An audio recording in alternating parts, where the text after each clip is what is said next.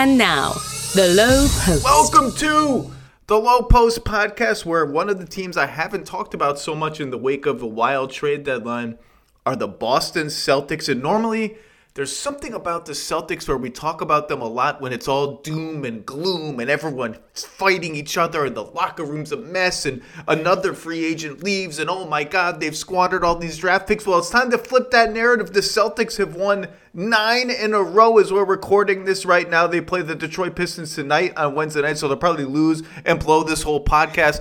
To talk to us about what in the heck has happened in Boston, when I think Celtics, I think Brian Scalabrine. How are you, sir? I'm doing well, and yes, my team, you're right. We do. I do have a lot of conversations, and my phone is ringing off the hook when it doesn't work, but when it works, like, no one ever wants to talk to me. Zach, I'm so glad you reached out. sixteen and four in their last twenty games, uh, so this obviously predates this little nine-game streak against mostly blah teams and predates the trade deadline by a lot. They're now thirty-four and twenty-five.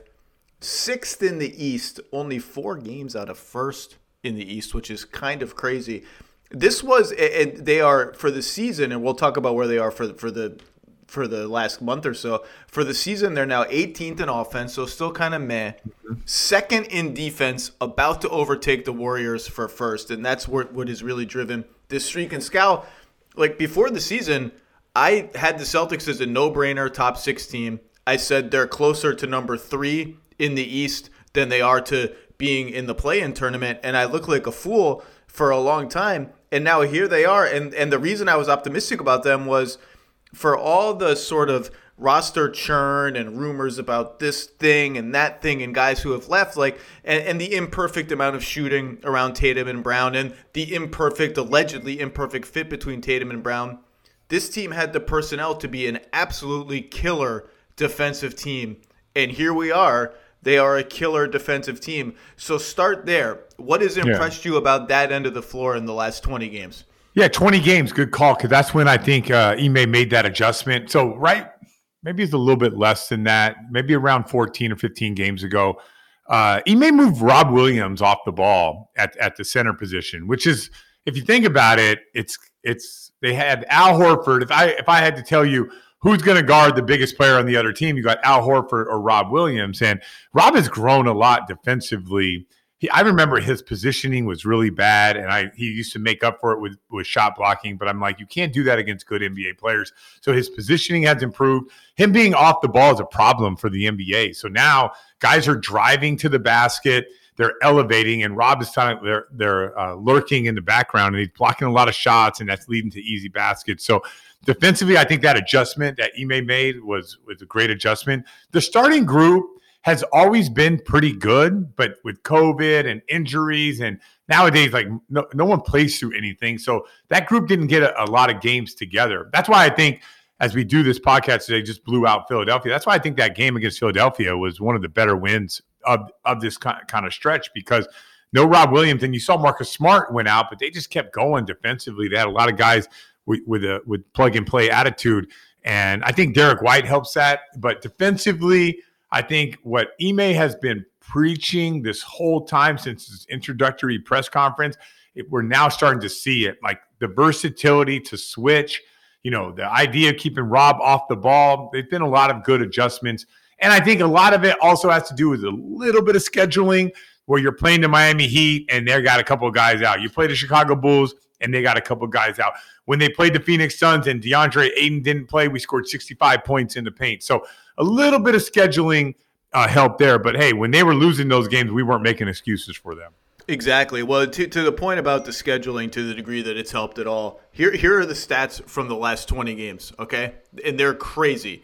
The Celtics, one hundred fourteen points per one hundred possessions. That's like seventh or eighth in that stretch. So the offense has been playing pretty well. Mm-hmm. The defense, ninety-nine points allowed per one hundred possessions. Scal, do you want to hear the second place figure over this uh, last month and a half? I think it's so one oh seven. The Celtics, the Celtics were at ninety-nine. Second is Dallas, one oh six point five. So that's like a seven and a half point gap. That's the same as the gap in that stretch between Dallas at number two and like number twenty. That's yeah. how dominant the Celtics defense has been. Now, schedule and also opponent jump shooting has been like ridiculously cold from three, from mid-range. They're shooting in the uh, Boston's opponents are shooting in like the mid thirties on long twos, mid uh, low thirties from threes. So there's probably a little bit of luck involved. But even if you normalize the luck, they're still number one by a long shot. And to your point, the versatility, White fits right in. They're just big and rangy and switchy, right? I mean, this is not yeah. a I, this is not. This level of defense is a little bit luck-aided, but them being a top two or three defense is not a fluke. Yeah, it, and it's it's unique because all guys, everybody on the floor, everybody that gets an opportunity to play can guard their position. And then even if they're like a Peyton Pritchard switches off onto a big, and I told you earlier about Rob Williams being off the ball, you know, the whole idea, like you roll them into the post and you scram a guy out. Like they do the best job of scramming guys out. So they're not ever at like a mismatch problem. So right now, like what they're doing defensively is a sort of ahead of the N B A. Like a lot of teams have tried to do this. The Warriors, when they had their, what they call Death Star lineup, they were phenomenal. Just death. Just death. No star. Just death. Just death. Death. Just straight lineup. Death. Gotcha.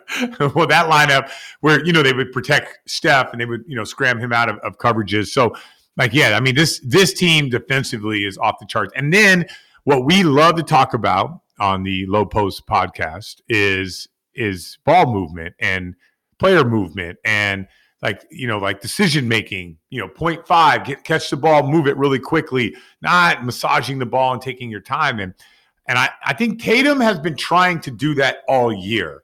And I think he's getting a lot better at it. And I think the team is trusting, or Tatum is trusting, when I give it up, it's going to find me. I'm getting so many more possessions that it doesn't matter. I'm not like pressing on these things. And I, I kept trying to tell people that when you become the guy, right? When you're the guy, you if there's like an adjustment period to that.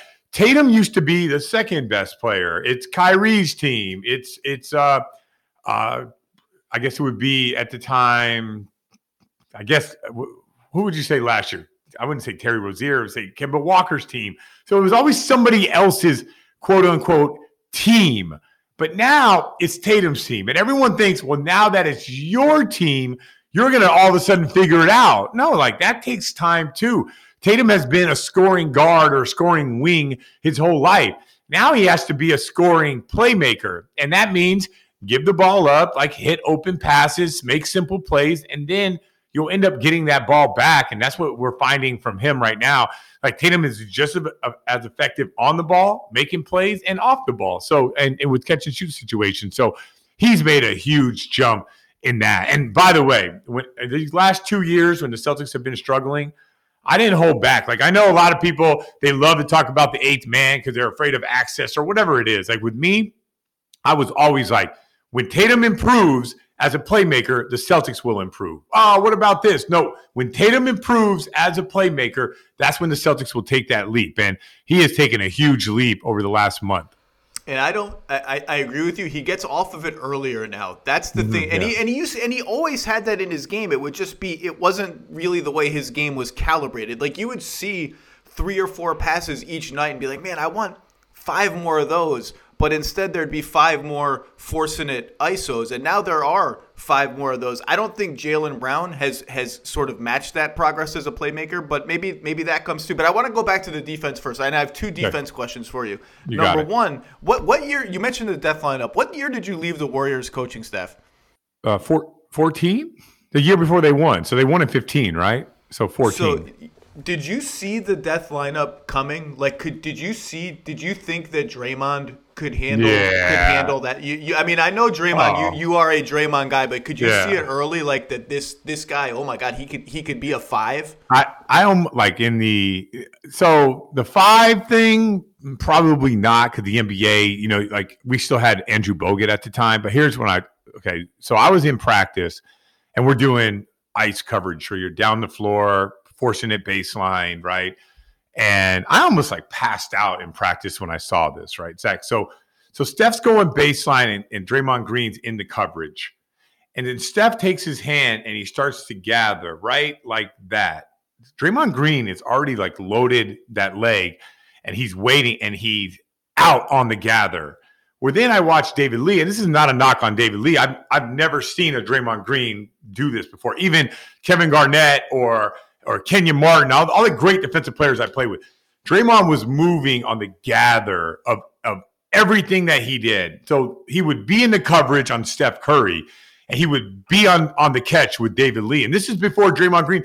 I, I think every team in the N B A had opportunity to sign Draymond Green the season before, and I was just like, are you serious? This is how he plays defense? He he moves before everything happens. I think he's moving before the, the guard actually knows that he's that he's going to make that pass. And when I, I was like, I couldn't believe it. And I and I advocated for him because I worked out Draymond and I worked out uh, Andrew Bogut and Festus Ezeli. Those were my three guys. But I advocated for Draymond Green. I was like, I've never seen anybody one step ahead the way that he's one step ahead defensively. And I love that he goes rogue uh, defensively, that he doesn't st- stick to the script. I think it's good. I think if you st- stick to a script, sometimes that can get you beat. And sometimes, you know, going rogue can get you beat. But I play with a guy like Jason Kidd, and Jason Kidd would go rogue in the fourth quarter by, you know, just figuring out, you know, defensive rotations. And Draymond Green checked all those boxes. So I didn't think he would be as good as he is right now because I couldn't see, you know, Draymond being a five. But because every everybody was still having shot blockers, but I've never seen anybody move on the gather the way he did. The second thing I want to go back to is, and I've been meaning to write about this and just haven't had time, the Robert Williams off the ball thing is the most interesting thing on defense happening in the N B A right now. And you're right, it was about fifteen games ago. All of a sudden, Robert Williams is guarding DeAndre Hunter or yeah. name, a, name a wing, either a four or a yeah. wing. Probably the least threatening wing or the wing in the corner. And corner, Al, yeah. Al, Al Horford is is starting on the main screen setter instead of instead of Rob Williams. And and you're right that part of the reason for that is, well, he can stay on the back line if he's guarding the corner guy and be ready to rotate. But I also feel like part of the reason for that is, okay, we're gonna make we're gonna make us even switchier on your main screen setter. Because Al is, I don't even know if Al is even a better switch defender at this point than Rob Williams. Rob Williams is a pretty damn good switch defender. But, yeah, he's not. But that's not, not the he, reason. Well, I, but I feel like it it throws teams, but they are switching with Al yeah. at, at the top. And I feel like it throws teams, it throws offenses out of whack because they're like, wait, what's going on? Rob Williams is over there. Okay, Al, they're switching our main ball screener. So what do we do? Do we want to call up Rob's guy for a screen? Do we want to set, and all of a sudden there's like nine on the shot clock and you're like, we haven't figured anything out. Right. And they, they will even do it when Al's not in the game and they're a little smaller on the main screen center, like Clint Capella the other night. They'll put Grant Williams on Clint Capella Correct. And switch that. And even Tatum, a wing, or Jaylen Brown. Like, it doesn't matter how big or small they are. Rob's going to be off the ball. And I'm I'm curious. So you think the main driver of that is let's keep him as a helper, rover on the back line more than anything of, We're we're doing something magic to screw up your your initial pick and roll.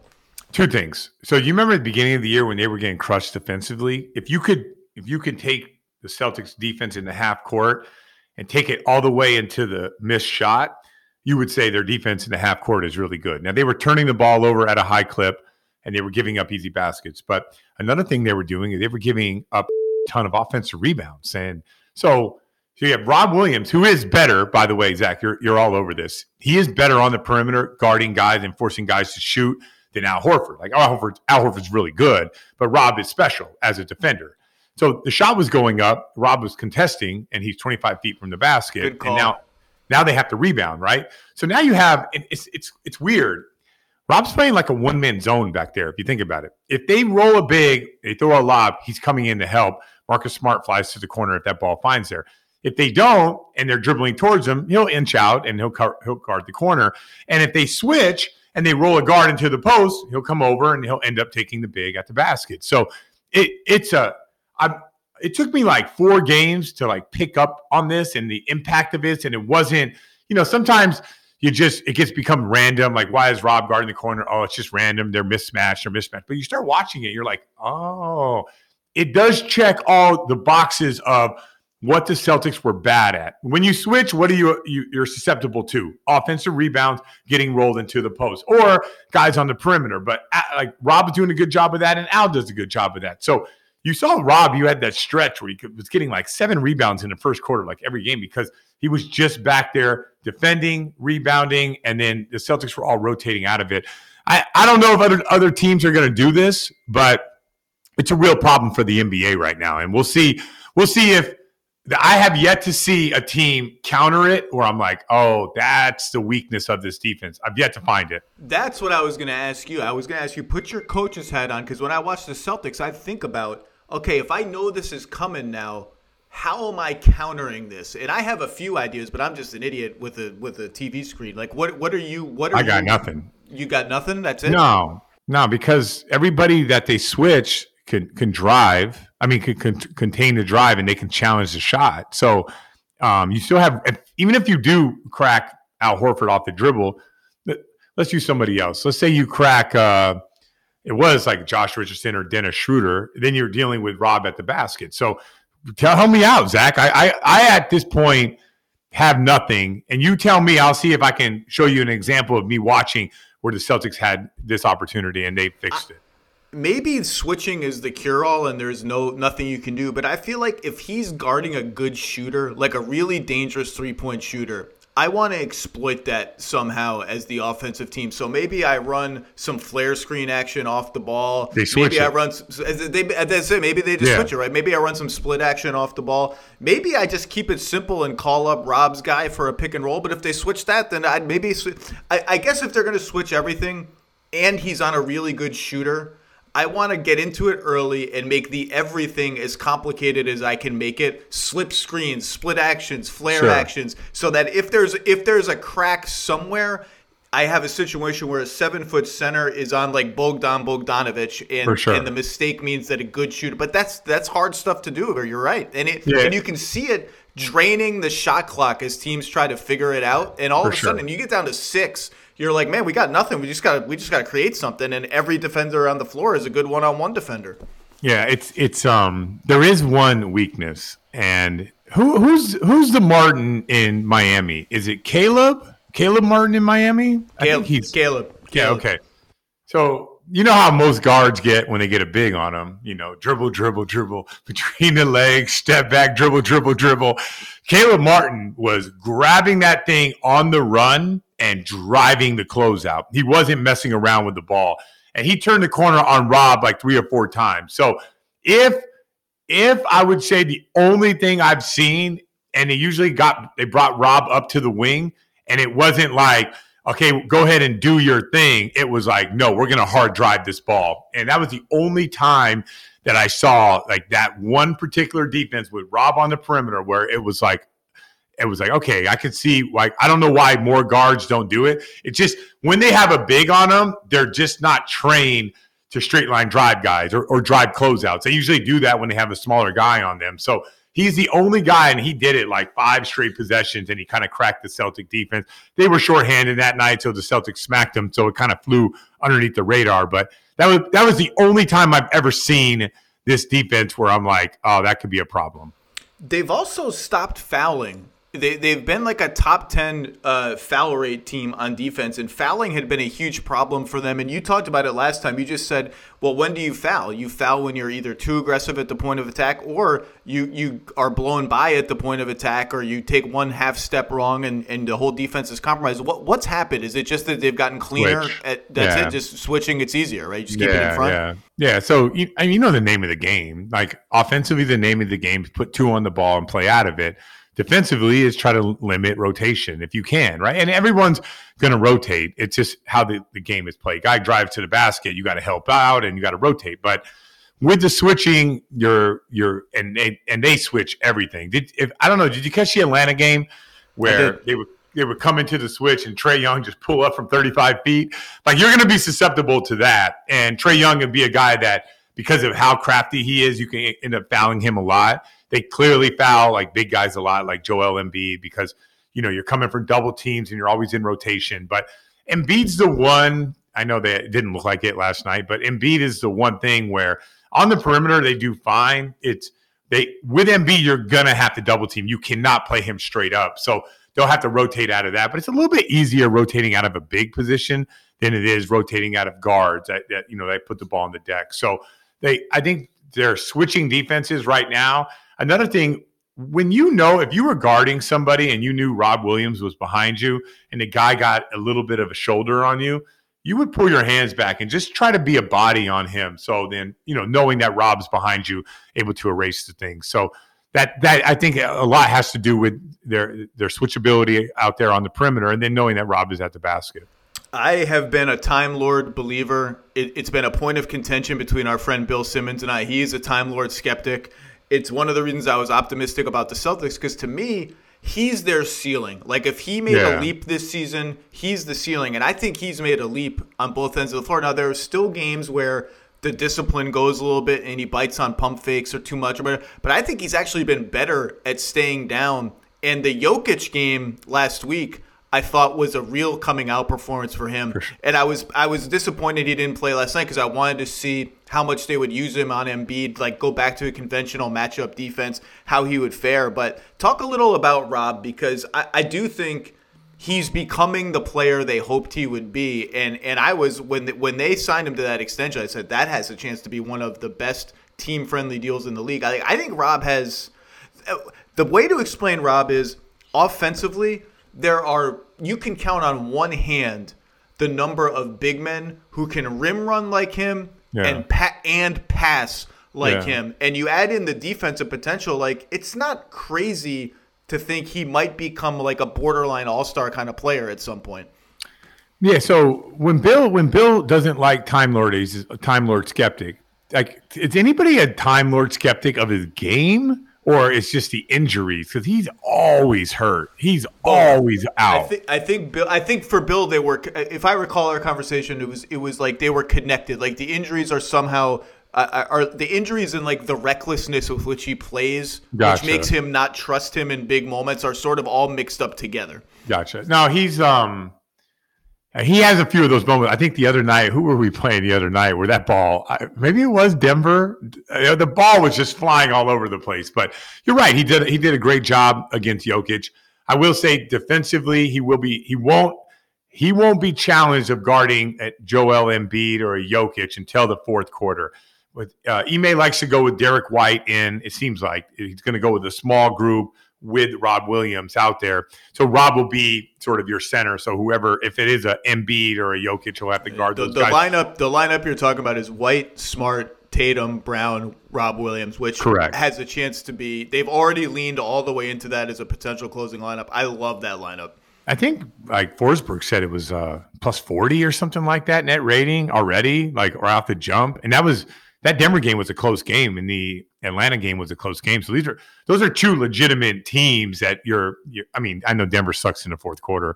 That's why Jokic won't win the M V P, but it, it, it's legitimate. Those are legitimate teams to be playing well in the fourth quarter. So, yeah, I'm – I'm. my whole thing with Rob is I'm just skeptical of his, his body holding up. I'm not skeptical of his game. I'm with you.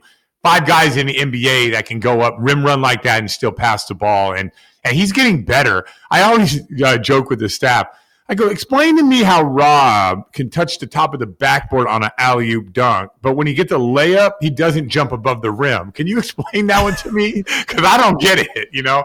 But he's getting more control. He's becoming – he's becoming uh, – I mean, it's just experience. He's doing it every single night. But I'm not a Rob Williams skeptic at all.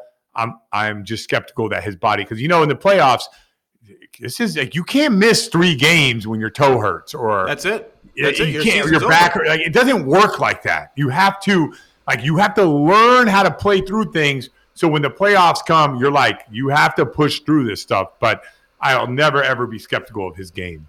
So that lineup that Forsberg is is trotting out, Forsberg's trotting out the net rating after after fifteen total minutes. I love it. yeah, that, yeah, yeah, yeah. That lineup going into tonight's Pistons game, which again, knowing the Celtics, they will probably lose and sabotage this entire podcast. It wouldn't sabotage; they'd still be winning nine out of ten.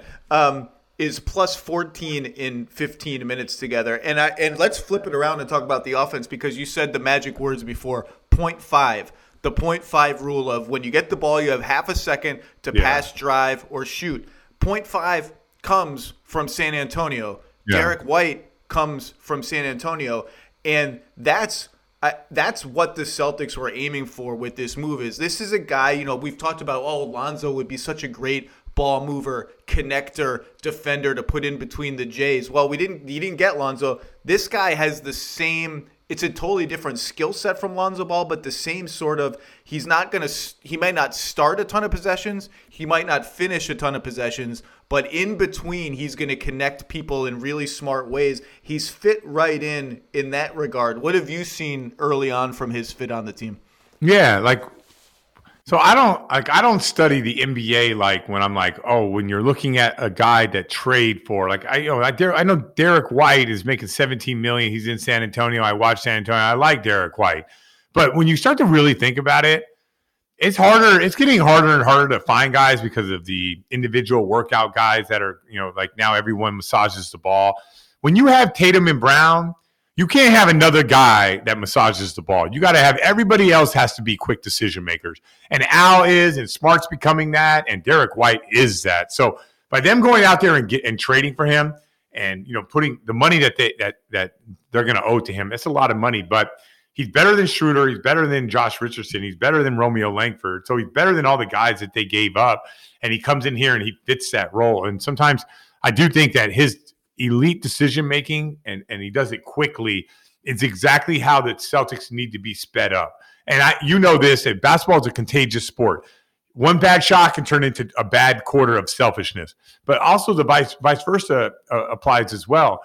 Once you start playing unselfish and everyone starts popping that ball around, well, then all of a sudden you'll start getting that from your stars as well. So I, I do think that Derek White is the perfect fit for this team if they were going to add somebody. Like even – I know this is crazy and people might disagree with me, and that's fine.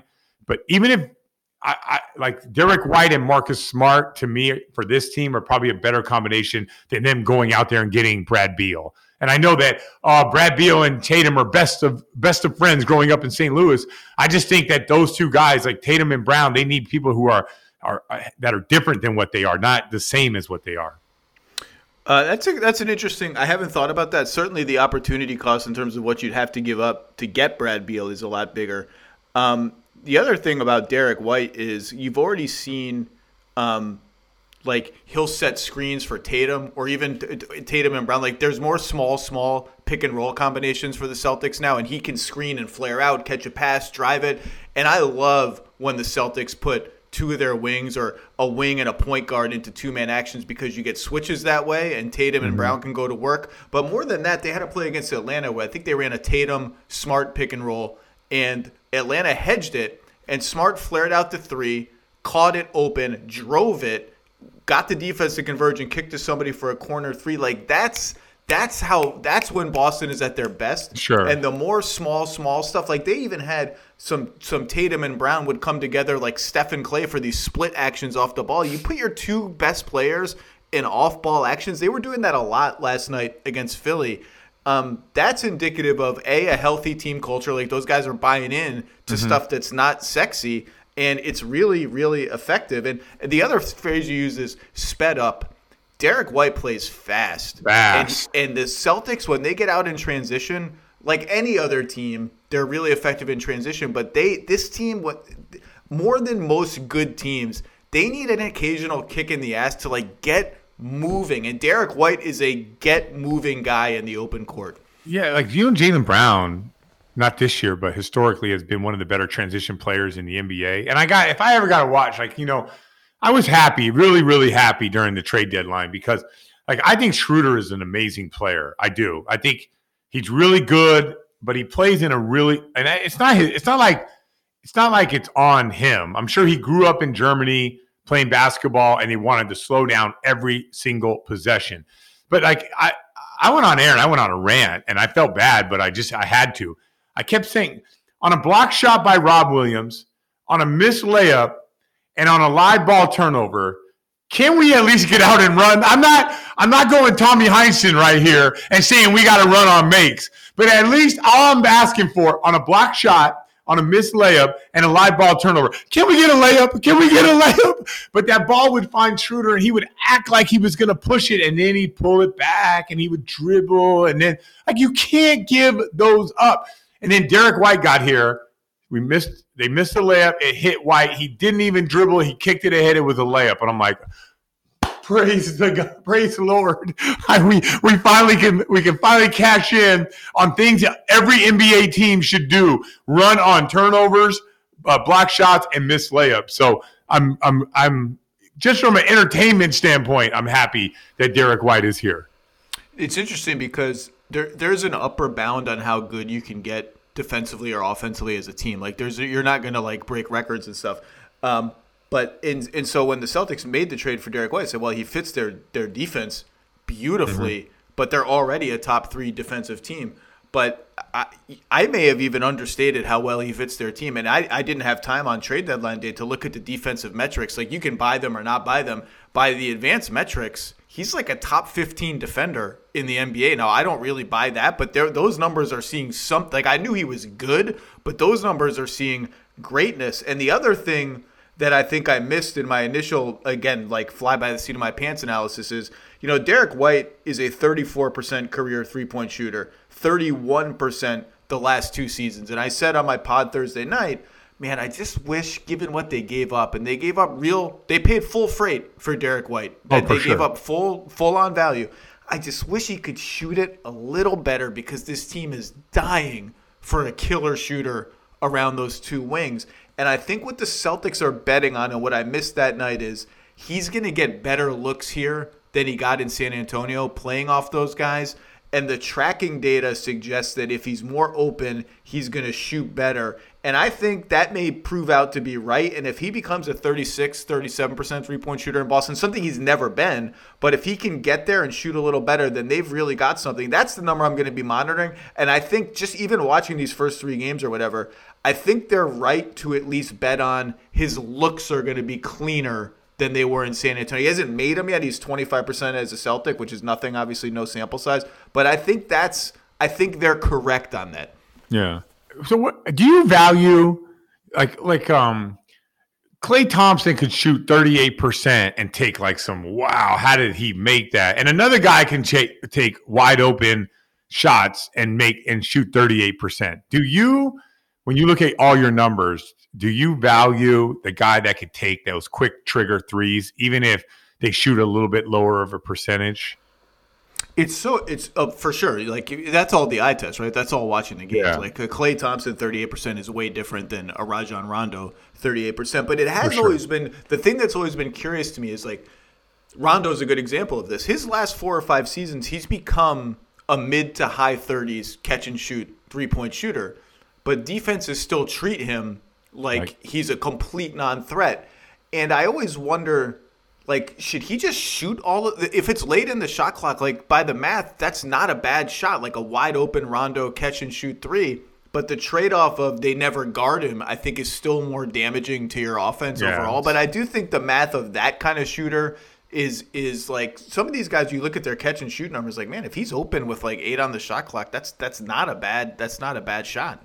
Yeah, you, you see it the same way I do. I, I see it like Derek White has to take those quick trigger threes because ultimately it will open up the driving of the closeout, which is rotation, and now all of a sudden you're playing out of it, which the ball has a better chance of finding Jayson Tatum. Like I'm I'm curious with Philadelphia, it's this Matisse Thybulle, and I don't know how Matisse uh, Thibault's going to handle this season. Like he, they're going to leave him open.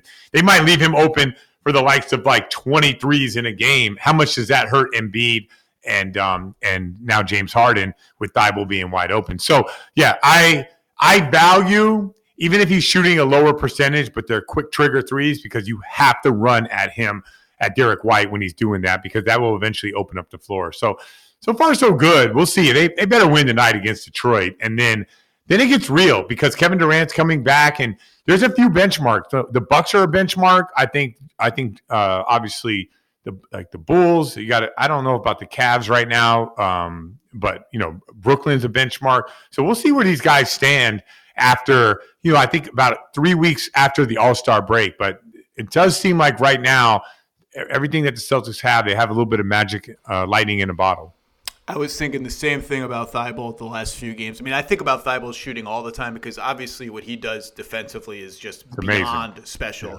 And he's improved as a cutter, but I'm looking at the numbers now.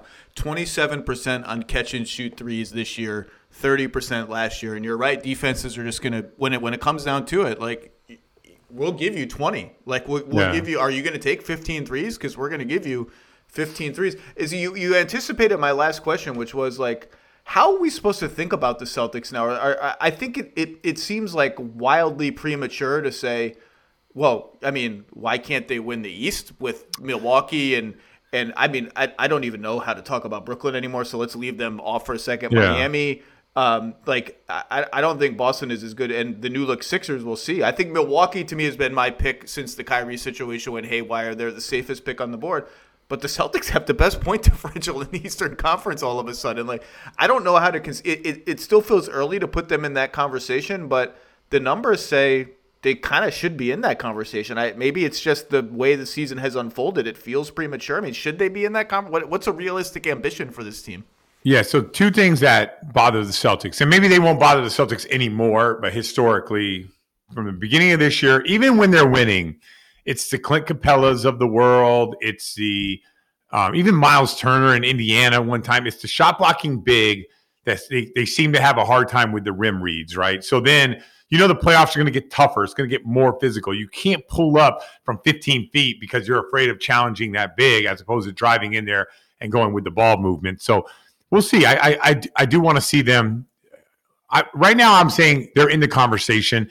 It's matchup-based. Like right now, they would open up with, uh, if I'm not mistaken, I think this is right, Cle- uh, Cleveland in the first round, and if they won and the Bulls won, they would have the Bulls in the second round. Like who's who? Who's to say? Like it's all about matchups when you look at the Eastern Conference. That's there true. Are some teams that can't beat. Like for whatever reason, Miami struggles against Toronto. Why? I have no idea why. But they just do. So it's going to come down to matchups in the Eastern Conference. So why can't they get – I look at them as an Eastern Conference Finals team. And if you're in the Eastern Conference Finals, they are in the conversation to get there, then you are a team that could go to the finals. Well, and Brooklyn is just the ultimate wild card. Currently yeah. eighth in the East.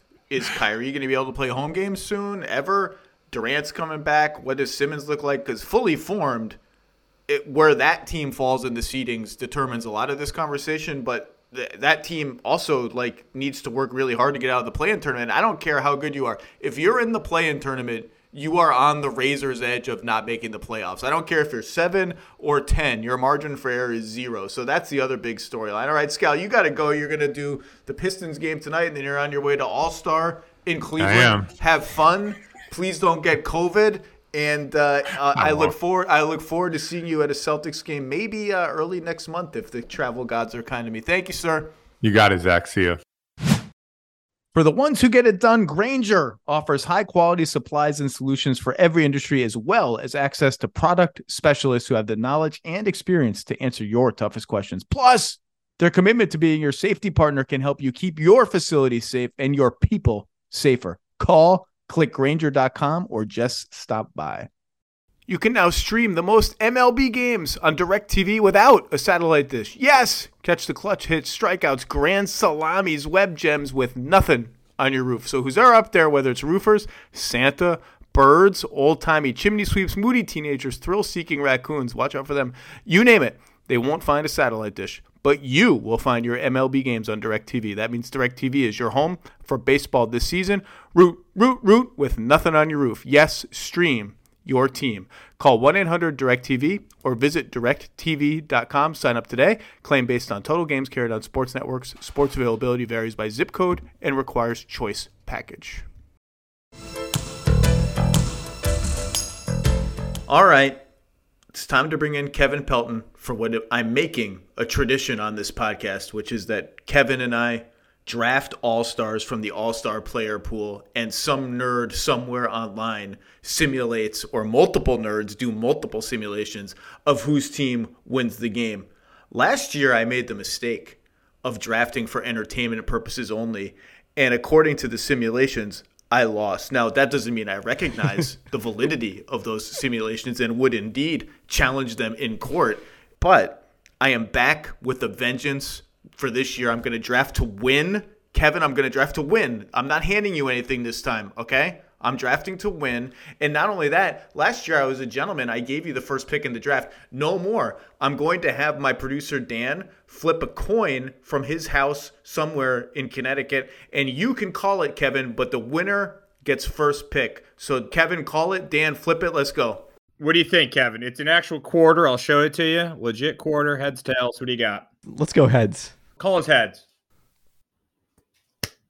It is tails. Ah! Tails never fails. The basketball god's smiling on me. You know, before we get started here, I didn't know these rules were going to be, you know, so different this year, that your approach was going to be so different. Maybe I should have chosen not to run. Well, look, if you if you're going to chicken out and you don't want to defend your fake tainted title, because of course the nerds with the simulations are going to side with you. I don't know. I didn't look under the hood and see what algorithms they were using or anything like that. All right, well, with the first pick in the draft, I'm taking Nikola Jokic. So sorry, buddy.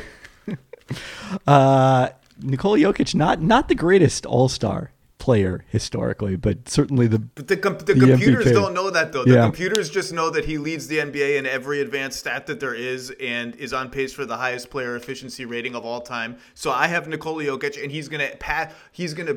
I'm gonna have spacing. You're gonna see. I'm drafting. I got. I got my eyes on the prize. I noticed that the uh, highest P R ever actually made it onto the Nuggets broadcast last night in the, against the Warriors. But even if Jokic ends up with the highest P R or a higher P R than what was the record coming into the season, doesn't mean he's necessarily going to hold the record, because right on the, his heels is my first pick, Giannis Antetokounmpo.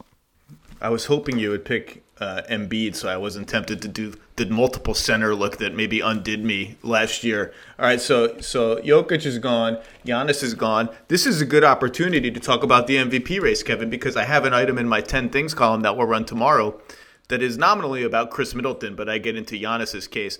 Giannis, as you said, is right on Jokic's heels for the highest P E R ever. He now has, as of right now, Thursday afternoon, two p.m. Eastern time, has eked one-tenth of a point past Joel Embiid and three-tenths of a point past LeBron James for the league's scoring lead. He's number two in almost every advanced stat, sandwiched between Jokic and Embiid. He has a minutes advantage, I believe, over Embiid. And this is my long way of saying the M V P is being framed as a two-man race between Jokic and Embiid. You can argue whether it should be a race at all. We can get into that argument now. I actually think that it should be. But if it's a race, it's a three-man race. And, and then, you know, we hear all these stories about where's DeRozan? DeRozan's got to be on the ballot. And, and Chris Paul's got to be on the ballot. And Morant's got to be on the ballot. Well, we're running out of spots for the gotta-be's, because the top three are Jokic, Embiid, and Giannis in some order, which leaves me two spots and nine players who allegedly have got to be in those two spots. But I only get two. That's it. So what does your M V P ballot look like right now? And again, we haven't done our deep dives. We haven't had a full season yet. This is just a perspective, fifty-five, sixty games in. Kevin Pelton, what what's a ballpark M V P ballot for you? Yeah, so our buddy Tim Bontemps did his multiple times annual uh M V P straw poll that came out on Thursday morning. When he texted me about this, it, I, I think I asked him, hey, or maybe I didn't because our conversation went elsewhere.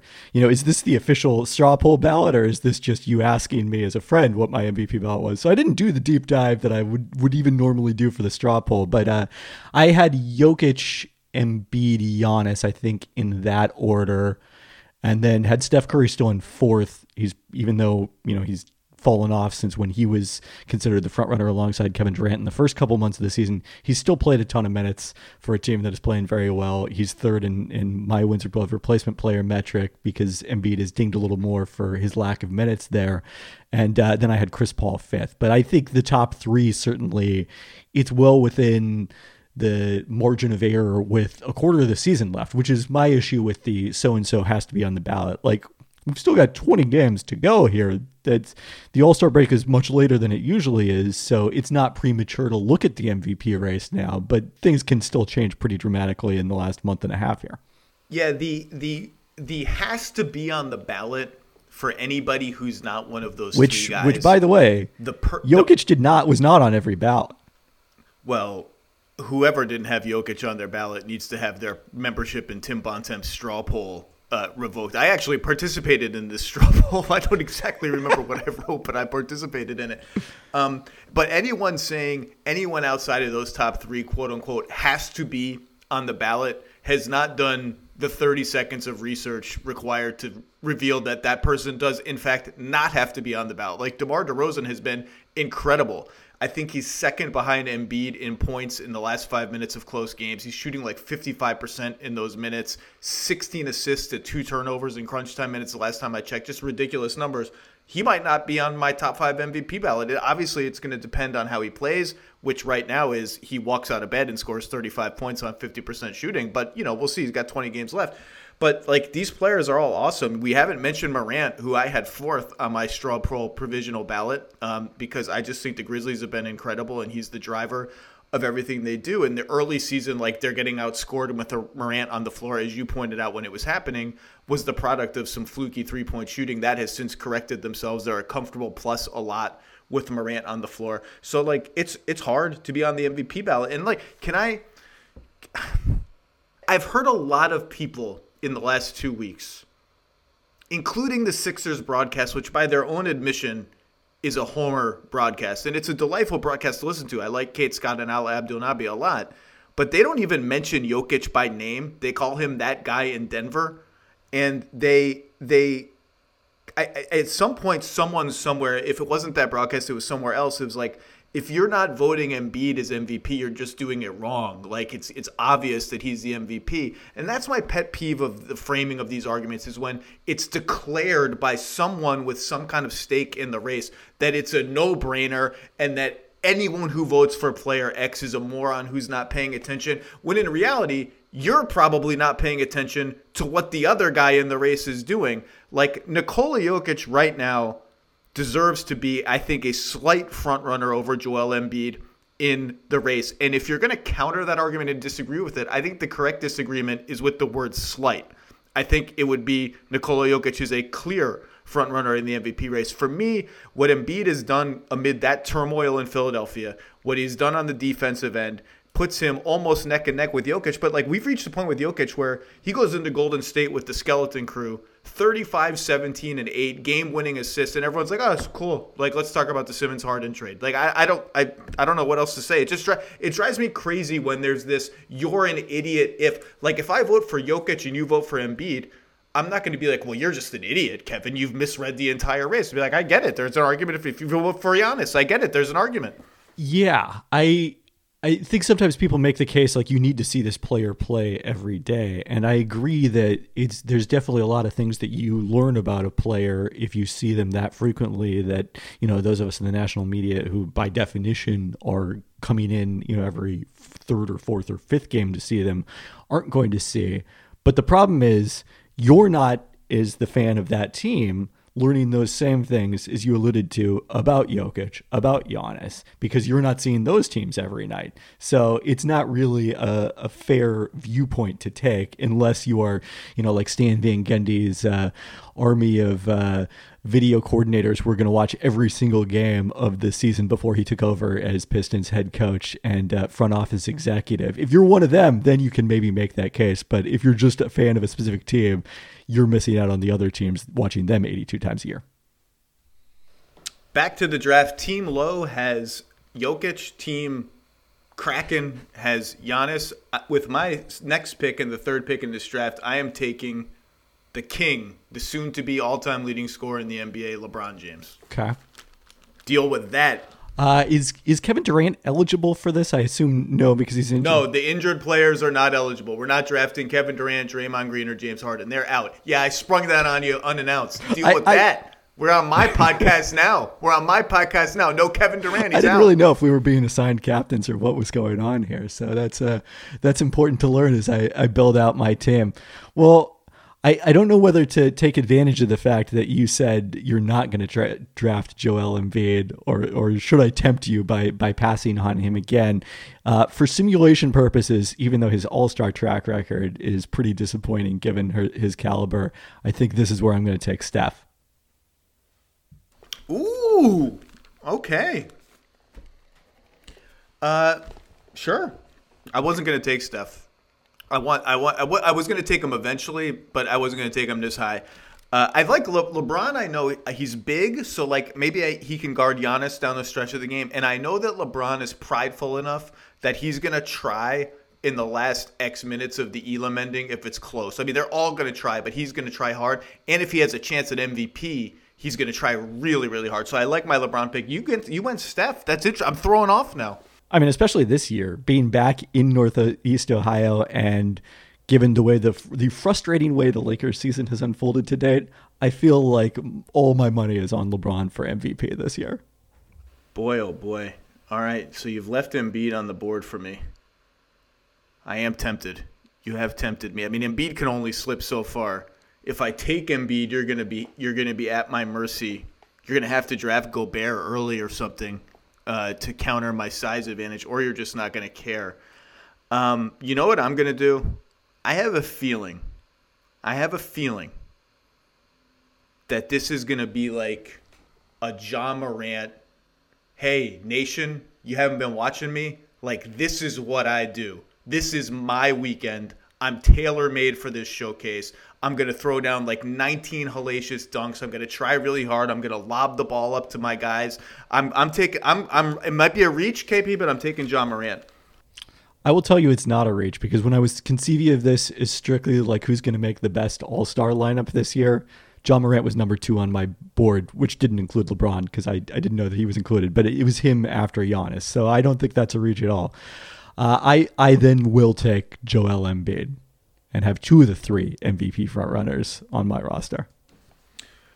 Well, let's use that as an excuse to get your take, which I haven't done outside of your quick reaction column. And you write those columns so fast on trade deadline day. Now you've had a week to think about it. James Harden has not played for the Sixers. Ben Simmons has not played for the Nets. By the way, I still lo- I I said earl- I said on my podcast earlier this week, I love Cam Thomas. Now I double love Cam Thomas. And what what a disaster for the Knicks last night, blowing that lead at home, and just what a horrible couple of weeks for the Knicks. They lose to the Thunder at home. They blow twenty-point leads left and right. They screw up. Thibodeau screws up late game timeouts. It was just a disaster. Um, What do you think, K P, with a week to think about it? How do you how do you rate the Harden and Embiid Sixers this season? Forget about the offseason. Well, like they can retool a little bit. This season, how much of a threat? Can they win the title? How much of a threat to win the title are they?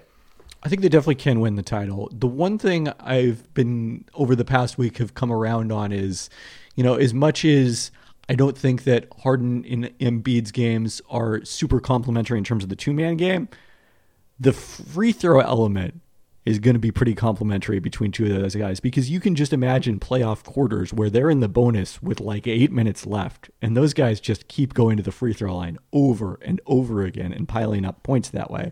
And so that's a pretty big concern to me. Now, the thing that makes me a little less optimistic about their chances of winning the title than I was a week ago, and granted differently than if we had recorded this twenty-four hours ago, is the Boston Celtics legitimately could win the Eastern Conference this year. They've had the best point differential in the conference for an extended period of time here, blowing out a bunch of teams that are shorthanded or, or just not very good in the first place. But Derek White has been as seamless an integration as I think we hoped that he would be. Uh, what did you you refer to that as the basketball nerd trade that everyone wanted to talk about instead of the Harden-Simmons trade? So now yes. You've got like six teams in the East that legitimately can win it. Seven, maybe seven. I guess it's yeah. It's probably seven, right? They can legitimately win it. With all due respect, so you're to the Raptors, exc- you're excluding you're excluding the Raptors as among the top eight in the East, because the the East is really three tiers now. It's one to eight with the Nets and the Raptors, and you can tier that any way you want. Within that, obviously, there's hierarchies, but the Nets and the Raptors are currently seven and eight. Then nine and ten, the Hornets and the Hawks are like three games back in their own little tier. And then, assuming the Wizards continue to free fall and the Knicks continue to do what they're doing, Nixon around, it's the, it's the Wizards, the Knicks, and everybody else. So that one to eight is its own kind of separate sphere, and it does look like the play-in, if the Nets and the Raptors are in it, they will, or, or that in the play-in, the the Hawks and the Hornets will be nine ten underdogs in the play-in. We're going to talk about the Celtics soon, but what's if there's something that concerns you about the Sixers, what would it be? I think it's what they're going to do defensively with a player who has always wanted to switch in a lineup that features Joel Embiid. And, you know, even Tobias Harris isn't probably the most equipped to switch pick and rolls. So I think you get in a playoff series, are teams able to exploit that weakness is my biggest question about them. Well, with my pick, you you jumped the topic I wanted to talk about. I'm gonna. This is gonna be a controversial pick, but I want size, shooting, versatility, enough of a sort of young ego, and I mean that in a good way, that this person is going to try in the All-Star game. Like, I, I love Jimmy Butler. I'm Jimmy Butler has a history of just like, I don't really, I don't, I'm not really feeling this game. So I, I don't know if that, if that, if the simulations can account for that. But I'm going to take Jayson Tatum uh, with my next pick. And I was going to ask you, having just had Brian Scalabrine on, the same question I asked him was, you know, our brains work in funny ways, right? So the Celtics get off to a, a lackluster start. There's more, Marcus Smart calls out Tatum and Brown essentially again. There's dissension again. The talking point becomes they're so disappointing. Are they going to break up the team? And then, as you said, they're on this nine and one run. They lost to the Pistons last night, and um, suddenly they're fifth in the East with the best point differential in the East. And all the given the fact that Milwaukee has been very good but not runaway great, the Nets are a tire fire.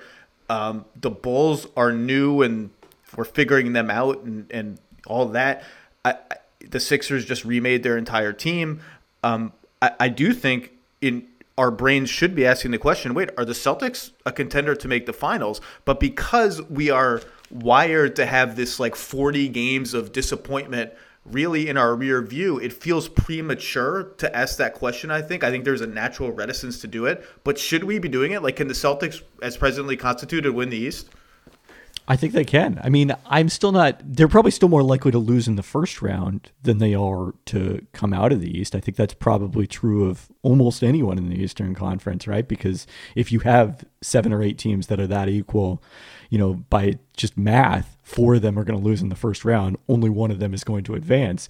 So you're much more likely to have that be the outcome. But I, the way I've been conceiving of it lately is, even if I don't pick them, if the Celtics do end up winning the East, we're going to say in, you know, three and a half months here, oh, the signs that this was going to happen were there all along.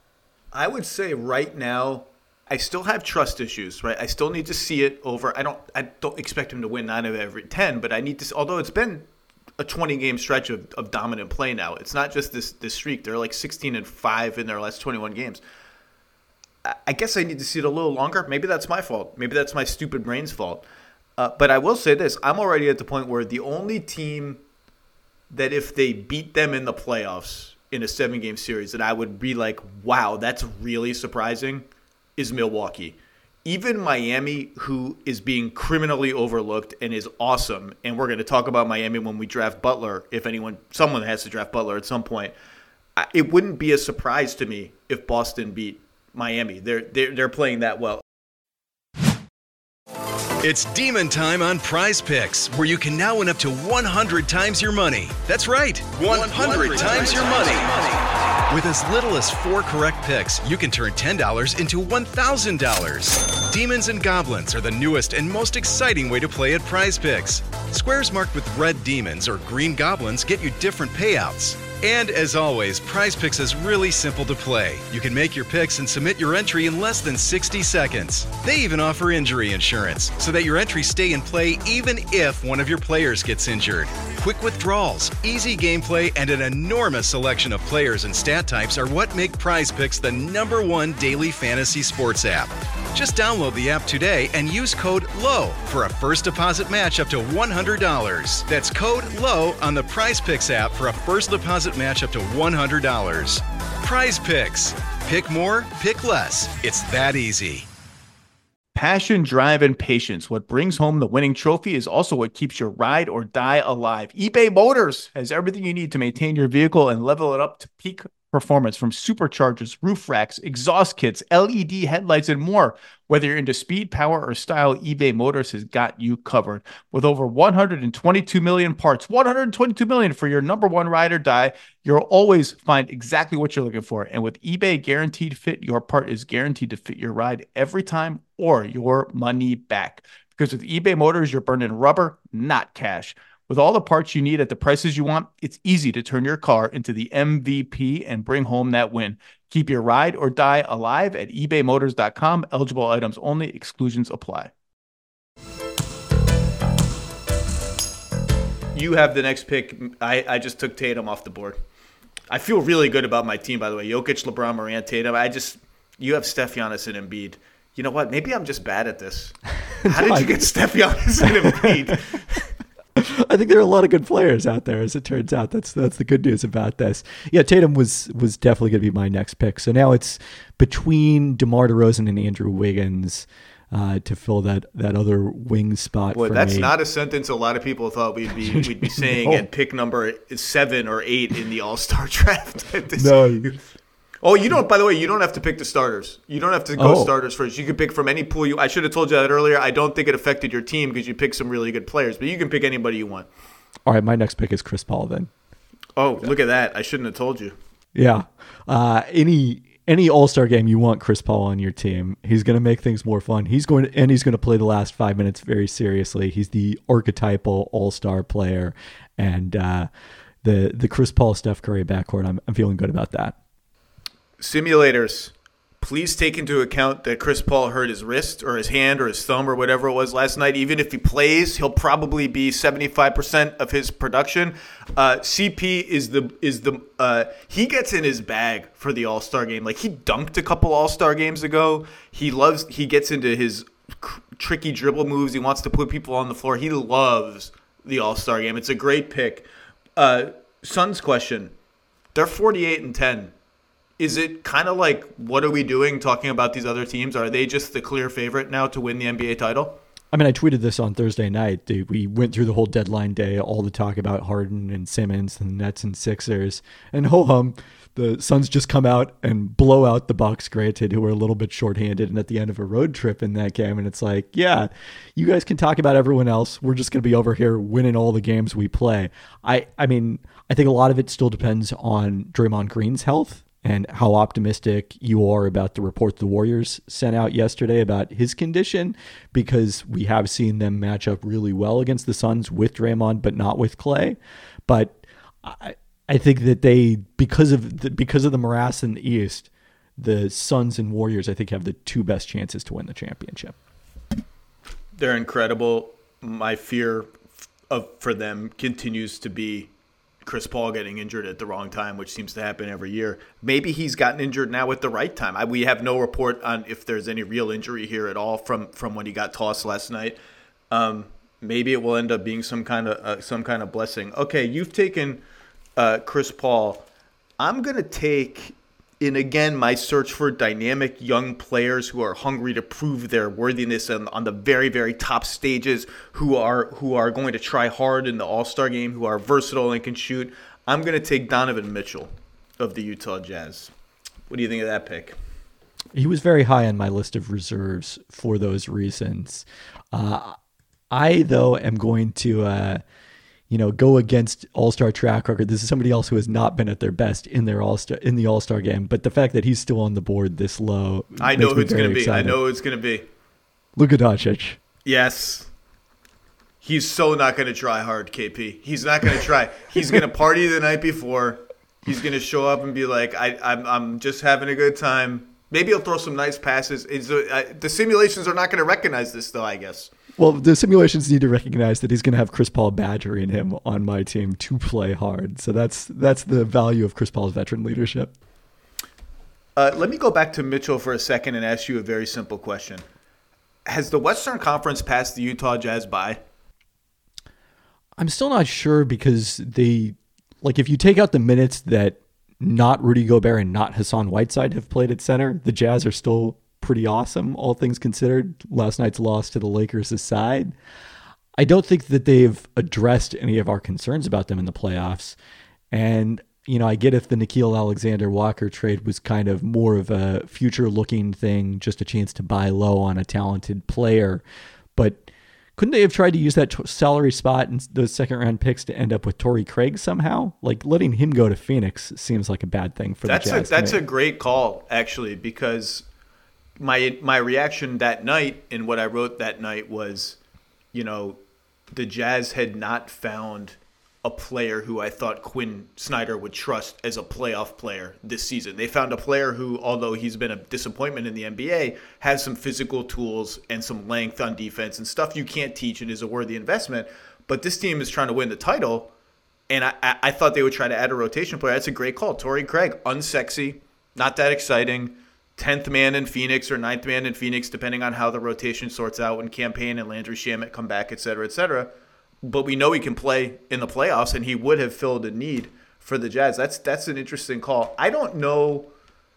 I I have I, I don't feel great about the Jazz right now, and and and I realize that a lot of their recent struggles came without, you know, Gobert has only played the last two games. He missed a ton of games. Without him, they're a totally different team, and they're still plus, I think, like thirteen or fourteen per one hundred possessions when Mitchell and Gobert are on the floor, which is a great sign. When your best players are on the floor, you're dominant. Their starting lineup is super dominant, like plus twelve or thirteen per one hundred possessions. So maybe it's much ado about nothing, but I don't, I don't think, number one, anyone is scared of the Jazz. And and part of that is because defensively, other than Gobert, they're they're really attackable. And, and Royce O'Neal, I guess, but n- none of the alpha players in the league are scared of Royce O'Neal guarding them, as, as solid as he is. And the Ingles thing, although Joe wasn't playing well, that that backup hybrid starter lineup that I've called the slow jam lineup of Clarkson, Conley, Ingles, Gay, um, Gobert, and, and versions of it with Niang before this season has been the second most used lineup for the Jazz now for years in different variants. And I don't know how they're going to reconstruct it without Ingles. Right now they're trying House and Pascal in the Ingles-Rudy Gay spot because Rudy Gay is injured. I, I, that worries me a little bit because of just the trickle-down effects on their rotation. Right now, the numbers say the Jazz are still a contender. They're still second in net rating. Something in my gut doesn't doesn't trust it and feels like the Warriors and the Suns have kind of been, maybe not emphatically, but pretty clearly in my mind, passed them by. Yeah, and there's also the situation that inevitably you're going to have to play one of those two teams in the second round. It's looking like, you know, Memphis has opened up a four-game cushion on them from third. It's probably going to be, if they get their Jazz Suns in the second round, and that has not been a good matchup for Utah. No, the Suns, I think, have won six in a row or five in a row against Utah. And the mid-range shooting of Paul and Booker against the drop-back defense, I mean, that's that's death against a lot of defenses, but it's the only real counter against Gobert in, in Utah's core core lineups. And as you said, Memphis is now, I think, three or four games up with a much easier schedule than Utah down the stretch. Uh, so it looks like Utah is going to be stuck in four. Okay, it's my pick now, I think, correct? You yes. took Luka. This is this is where it gets a little hard. You know, I'm gonna I'm gonna go I'm gonna take another big guy against my better judgment, but I think he can play with Jokic, and you know, and just in case Jokic doesn't feel like playing, I need to have another shooting creative big. So I'm gonna take Karl Anthony Towns. Yeah, I think, you know, obviously Embiid and Jokic can shoot very well, but Towns is really the stretch five on the board here. So he was a an intriguing pick early on for that reason. My concern about my team right now is, uh, you know, you've got you've got LeBron James, you've got Jayson Tatum. I don't I'm kind of light on wing defenders. I've got Giannis to maybe defend LeBron depending on how the matchups shake out. But that's why, despite the uh, the all-star track record we talked about earlier, I'm going to take Jimmy Butler here. Stat of the year right now in the N B A, maybe. Maybe a candidate for stat of the year. The Heat, who can still be first in the East at the All-Star break if they win their last game, which is tonight against the Hornets, I believe.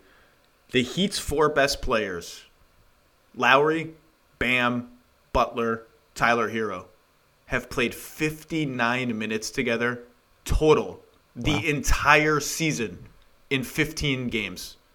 That's ridiculous. I mean, we sit here and whine about the Lakers injuries and, oh my God, the lineup variability. The Heat are like, yeah, fifty-nine minutes. Yeah, anyone want to talk to us about about issues? fifty-nine minutes. That's like a game and a couple overtimes.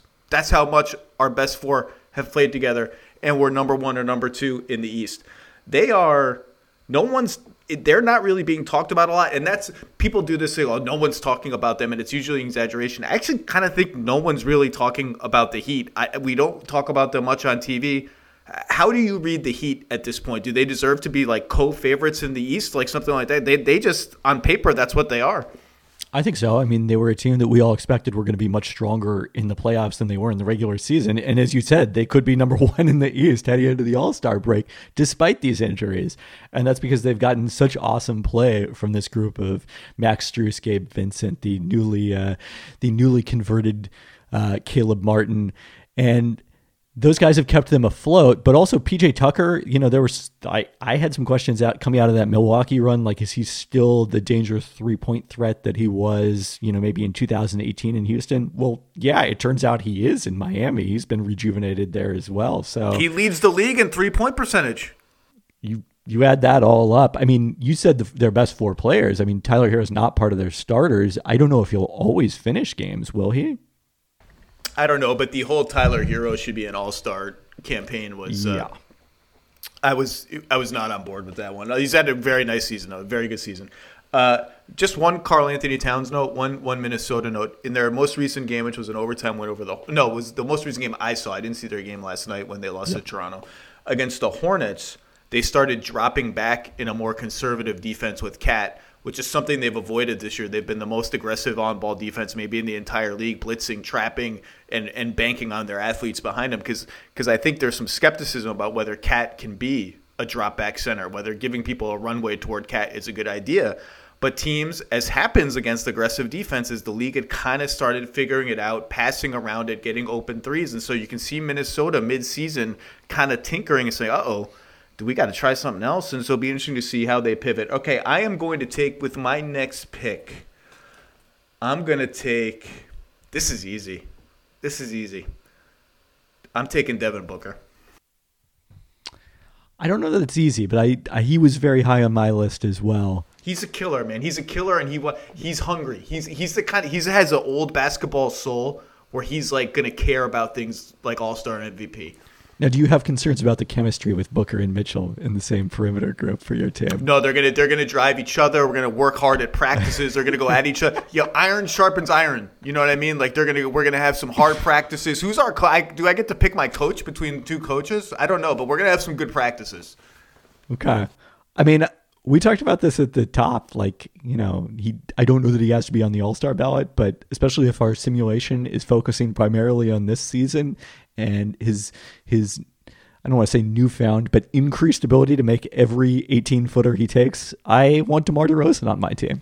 Great pick. I got no issues with it. Not sure he'd be on my M V P ballot, but he's he certainly deserves a deep, deep look. And if the Bulls finish first or second in the East, he's going to be on a lot of ballots. And the streak he's on now is is just – it's art, man. It's I, I wrote this in a column once. The N B A Hall of Fame or the Basketball Hall of Fame, the Naismith Memorial Basketball Hall of Fame, call it what it is. You know, like the good the good Hall of Fames have like interactive exhibits. There should be one where I get to go against a hologram of DeRozan, and my only goal is to not fall for hologram DeRozan pump fakes for like forty-five seconds. And if I or like some reward system where that's the because he it's it's like the it's the most fun nerd dance in the N B A is he gets to the foul line and he pump fakes like four times. You just know, you're screaming, stay down, it's DeMar DeRozan. You know they've hammered it in every scouting, and you just can't do it. Um, okay, so he's off the board. Uh, it's time for me to have a little variance and a little fun. So I'm going to go with the potential... I, this is the All-Star game, so I'm going all offense and all points, minimal defense. Although I've got some good defenders on my roster, but I'm going to go like on the ch- on the chance that Trae Young hits like eight threes in a row. I'm going to I'm going to pick Trae Young. Yeah, he probably needed to be off the board by this point. We we may have let him go a little too long. Uh, in the in the point guard department, understudying Chris Paul, and I think maybe, you know, kind of the the younger version of him in some ways, I'm going to take Fred VanVleet as someone who I, I anticipate is going to play very hard in the All-Star game and in an entertaining style of play. Better at regular basketball than All-Star game basketball. I'm going to smother Fred VanVleet with size. It's going to be like the playoffs for Fred VanVleet. All of a sudden, there's going to be long arms all around him. It's not going to work out for you. Not, not since George Karl coached All-Star games, I think, has there been a game plan for a specific player. Oh, but, but well, I mean, I actually haven't planned for it, but I'm not. I'm just saying this. I'm not afraid of Fred VanVleet. I, I would have been. By the way, arguably now Pascal Siakam has, has not arguably, he's been their best player for the last twenty games. And I and there was a very strong case for Pascal to get one of the injury replacement all-star all-star spots. I probably would have I'm glad Jared Allen made it because I felt Jared Allen was deserving. I probably would have taken Siakam over LaMelo Ball, who we haven't picked yet and will be absolutely just a carnival of fun in this game. Uh, I speaking of carnivals of fun, I'm gonna take. I'm just gonna load up on wings and points. I'm gonna take Zach LaVine. Wow, back to is that Mitchell. I guess there was uh, one pick in between them, but Mitchell, Booker, and LaVine, three out of four picks. It definitely, a, you've got a type. Well, I had Cat in there too. I'm just, I'm just taking. I'm just. I'm, I feel good about my team. You can't. You can't make. You're trying to play head games with me, and you can't do it. Who's your next pick? Let's go rapid fire through the rest. We're getting down to the what, what I like to call the Gobert region of the All-Star draft.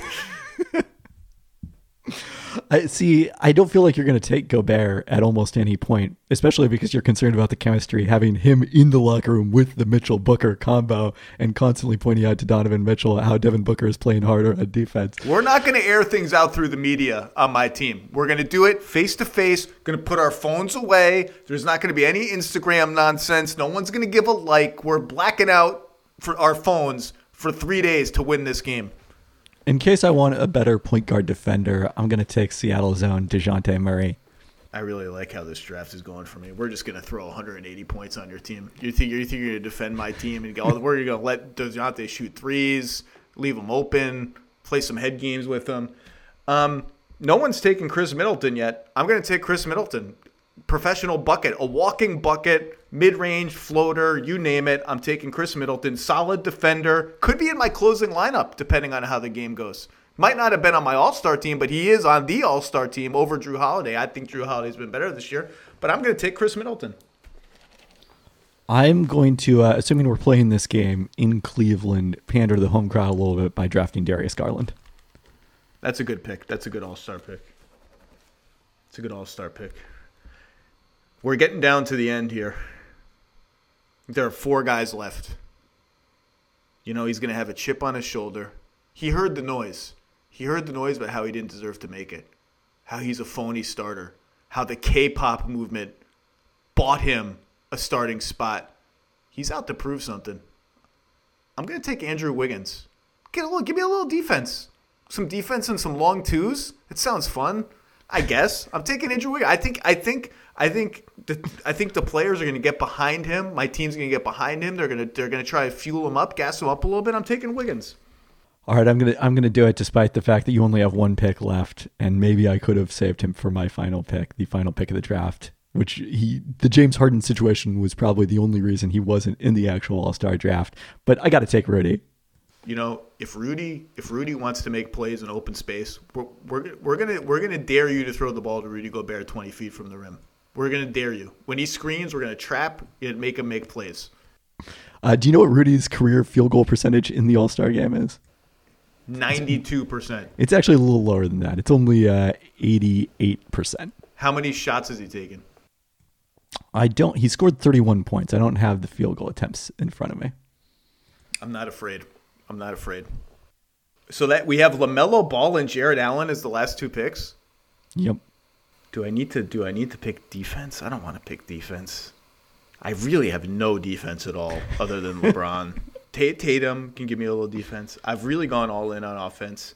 I don't need LaMelo Ball. I can't believe LaMelo is going to be the last pick. Maybe those entertaining player. I'm going to take Jared Allen just in case we need to stop. Late in the Elam ending, I need to load up on defense. I don't know. I'm taking Jared Allen. Just I like Jared Allen. He has Zelda sound effects after his baskets. He's a, he's a man after my own heart. I'll take Jared Allen. Yeah, it's weird LaMelo ended up here because either in an All-Star setting or or this season, I'm not sure that he's the last of these players. But uh, here he is. So I'm so, happy to okay, have to review, Team Kraken, that's you. Giannis, Curry, Embiid. That's a hell of a top three. I don't know how I let that happen. And, and I had the first pick. I think I, I think I really screwed up somehow. Chris Paul, Luka, Jimmy Butler. Not going to try. DeMar DeRozan, Fred VanVleet, DeJounte Murray, Darius Garland, Rudy Gobert, LaMelo Ball. I have Nikola Jokic, LeBron James, Ja Morant, Jayson Tatum, Donovan Mitchell, Karl Anthony Towns, Devin Booker, Trae Young, Zach LaVine, Khris Middleton, Andrew Wiggins, and Jarrett Allen. Simulations. Do with that what you will. Uh, I expect to win this year. I'm out to win. I'm taking it seriously. I'm still embarrassed by what happened last year. Before I let you go, K P, any trade that you wanted to talk about that we didn't hit on? Uh, you know, we didn't talk about the the two trades that are related to the tenth seed, the play in the play-in in the Western Conference, and suddenly the team that is rising in the play-in standings is the team that traded away C J McCollum, the Portland Trailblazers, winners of four straight, including in uh, in Memphis a night after the Grizzlies without Ja Morant beat the Pelicans. So quite a stretch here for the Blazers. I don't. I gotta assume at some point they're going to.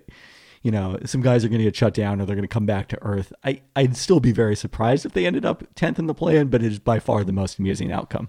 They're playing hard. They're playing They're playing with a little, like, you know, we're just sort of a random collection of guys nobody wanted vibe to them, and they're they're playing hard. Josh Hart always plays hard. C J Ellaby has to be the most anonymous heavy minutes N B A starter right now in the whole league. Uh, yeah, I, I the Pelicans and the Kings, you know, we'll we'll see how they do. The Kings, I think, are one and three since the trade deadline. The Fox and the Ox, by the way, that's not going to happen. We can't let that. The Fox and the Ox, that's what they're trying to call De'Aaron Fox and DeMontis Sabonis. I that think they made that.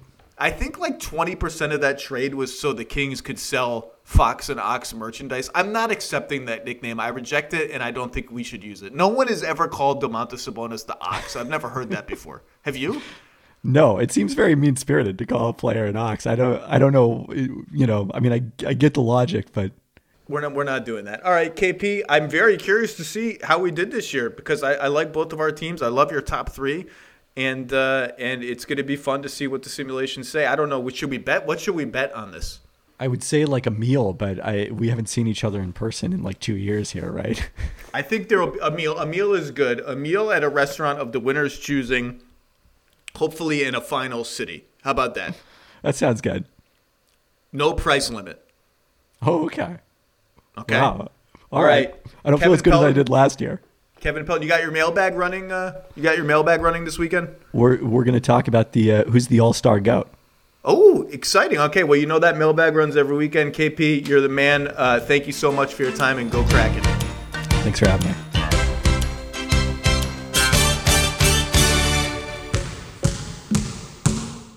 And now, two pigeons bemoaning the fact you can stream DirecTV satellite-free. You see this? A family watching baseball on DirecTV with no satellite dish in sight. Let's heckle them. You call that changing the channel? Choke up on the remote, buddy. I hope getting all these games on DirecTV makes up for your mother not pre-chewing your sunflower seeds. DirecTV has the most M L B games. Call one eight hundred direct T V. Claim based on total games carried on sports networks. Sports availability varies by zip code and requires choice package. Terms and restrictions apply.